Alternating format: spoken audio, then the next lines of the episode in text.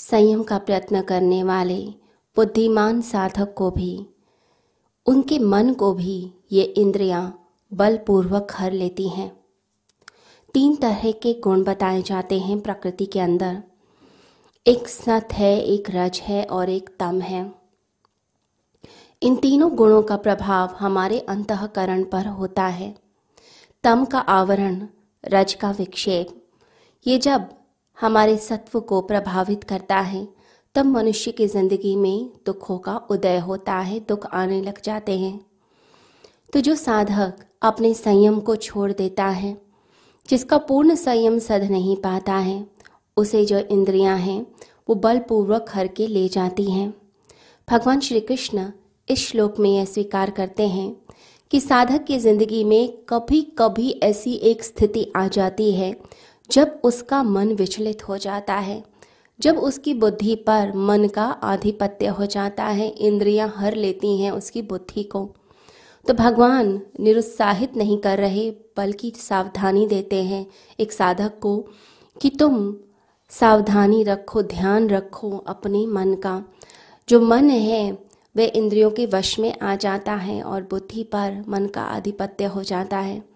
शुरुआत में तो साधक जो है वह बहुत तपस्या करता है, साधना करता है, परंतु धीरे धीरे जैसे जैसे उसे आनंद मिलने लग जाता है तो कई बार ओवर कॉन्फिडेंस के कारण वह क्या करता है, वह उस तप को ही छोड़ देता है और फिर जो इंद्रियाँ हैं, वो उसके ऊपर हावी हो जाती हैं। इंद्रियाँ बलपूर्वक उसके मन को हर लेती हैं। परंतु क्या ये इंद्रियाँ कोई अलग से कोई सत्ता है, कोई अलग से कोई पावर है? जैसे आत्मा की पावर है तो आत्मा की शक्ति के अलावा भी कोई और शक्ति है क्या? कोई और स्वतंत्र सत्ता है क्या जो हमारे ऊपर अधिकार कर लेती है, हमारे मन को हर लेती है?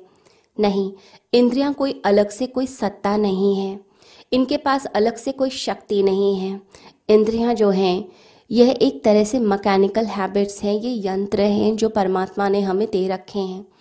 हम जब उन आदतों को पालते जाते हैं, उन हैबिट्स को पालते जाते हैं तो वह जब मूव करती हैं, एक रोटेशन में घूमती चली जाती हैं, एक चक्र बनता जाता है, उस चक्र से एक शक्ति बनने लग जाती है।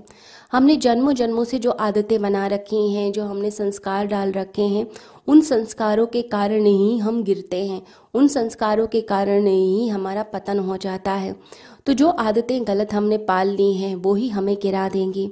फिर हम कोई निर्णय ले भी ले, अगर एक दिन कि छोड़ देंगे तो भी जो इंद्रियाँ हैं, जो आदतें हैं जो ये जो यंत्र हैं, इन्हें पता ही नहीं चलता कि ऐसा कोई निर्णय ले भी लिया गया है।